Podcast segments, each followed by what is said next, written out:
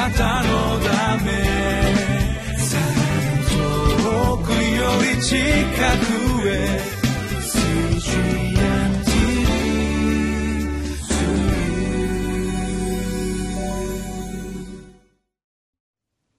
皆さんこんにちは。博多キリスト教会の佐見武です。今日は5月の31日木曜日。聖書の箇所は支援の89編の38節から52節の御言葉です。タイトルは「絶望の時ほどより頼むべき契約の真実と主の恵み」です。89編の最後の部分ともに黙想してまいりましょう。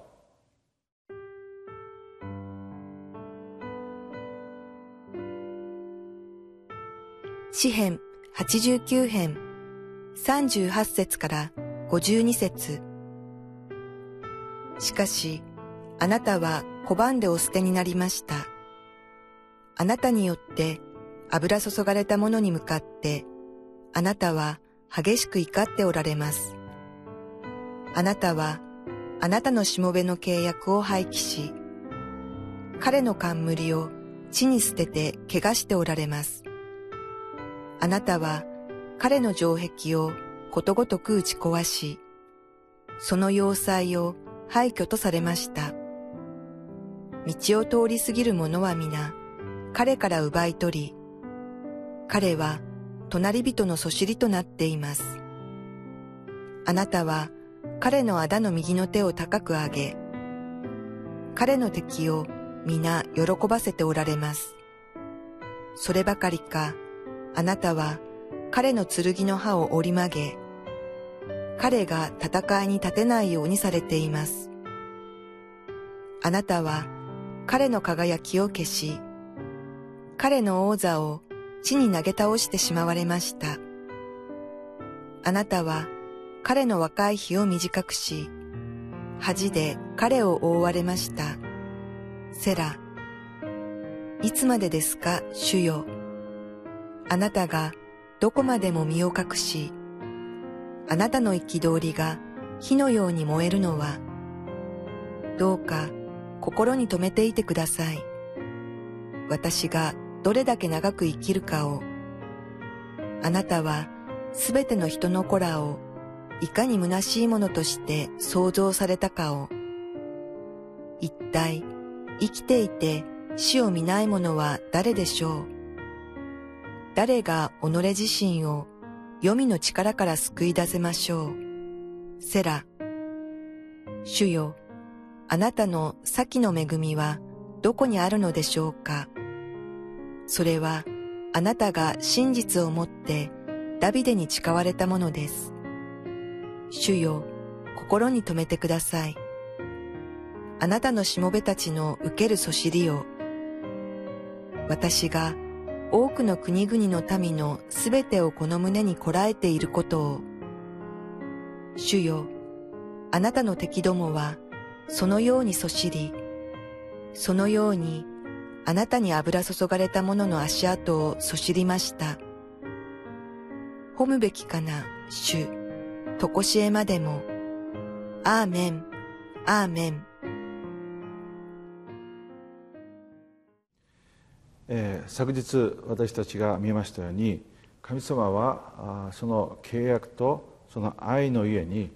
真実に私たちを導いてくださるお方でありますしかし私たちはその神様の御心の全体をよくわからない時があります。それゆえにある時は全く主によって見捨てられたように思う時があるわけであります。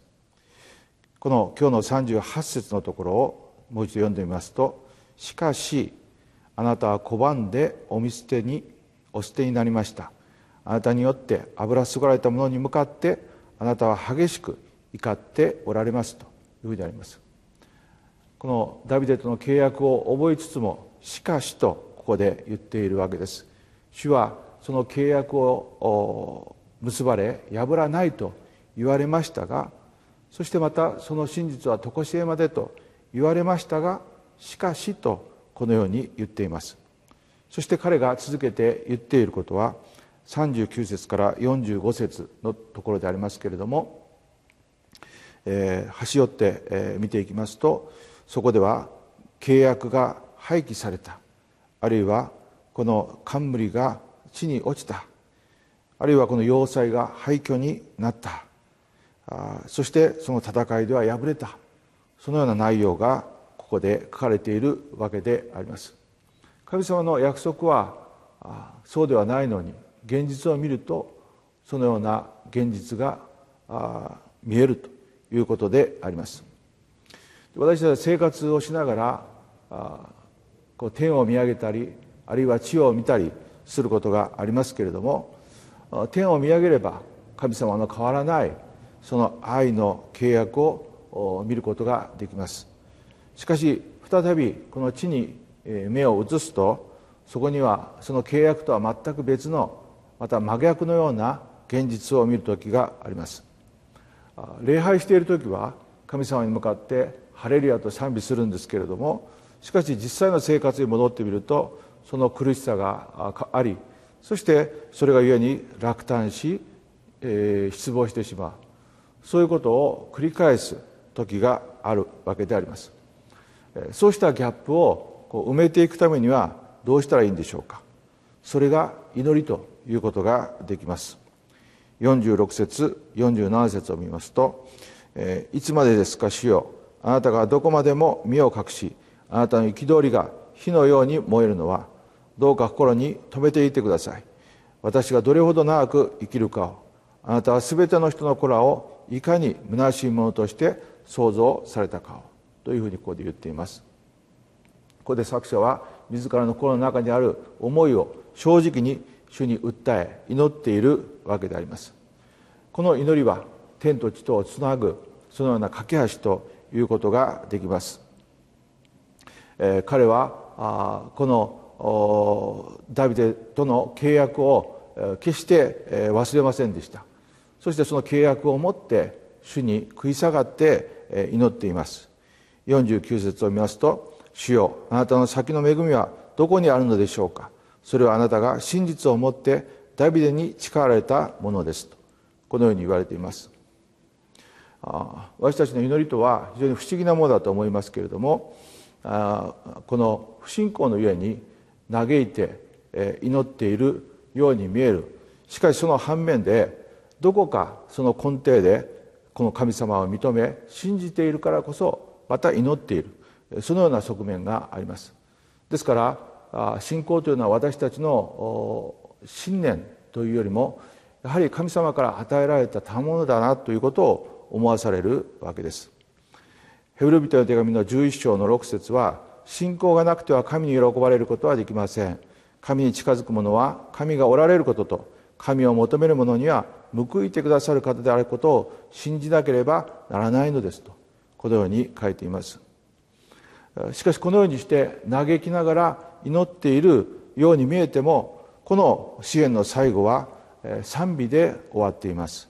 52節で「本べきかな主とこしえまでもアーメンアーメン」とこのようにして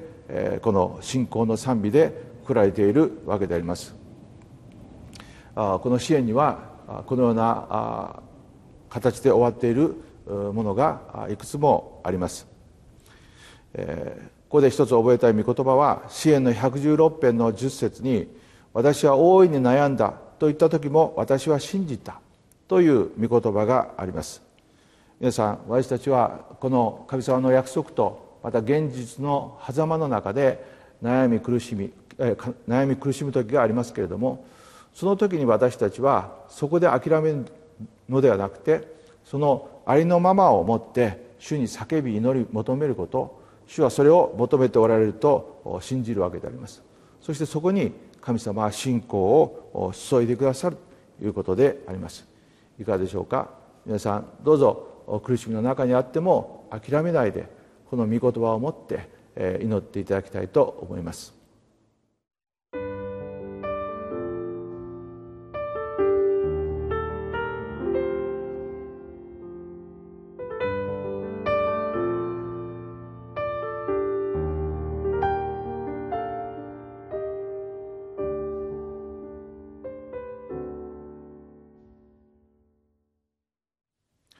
いかがでしょうか？あいつまでですか主よ。どうぞ私を心に留めてください。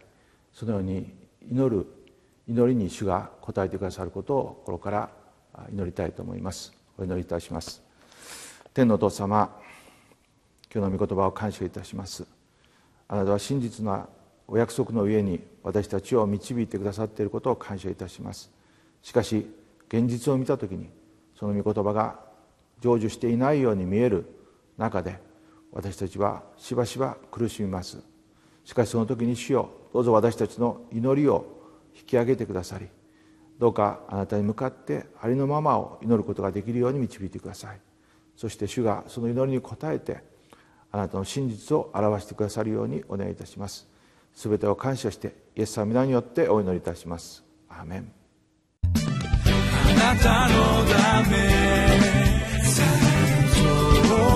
遠くより近くへ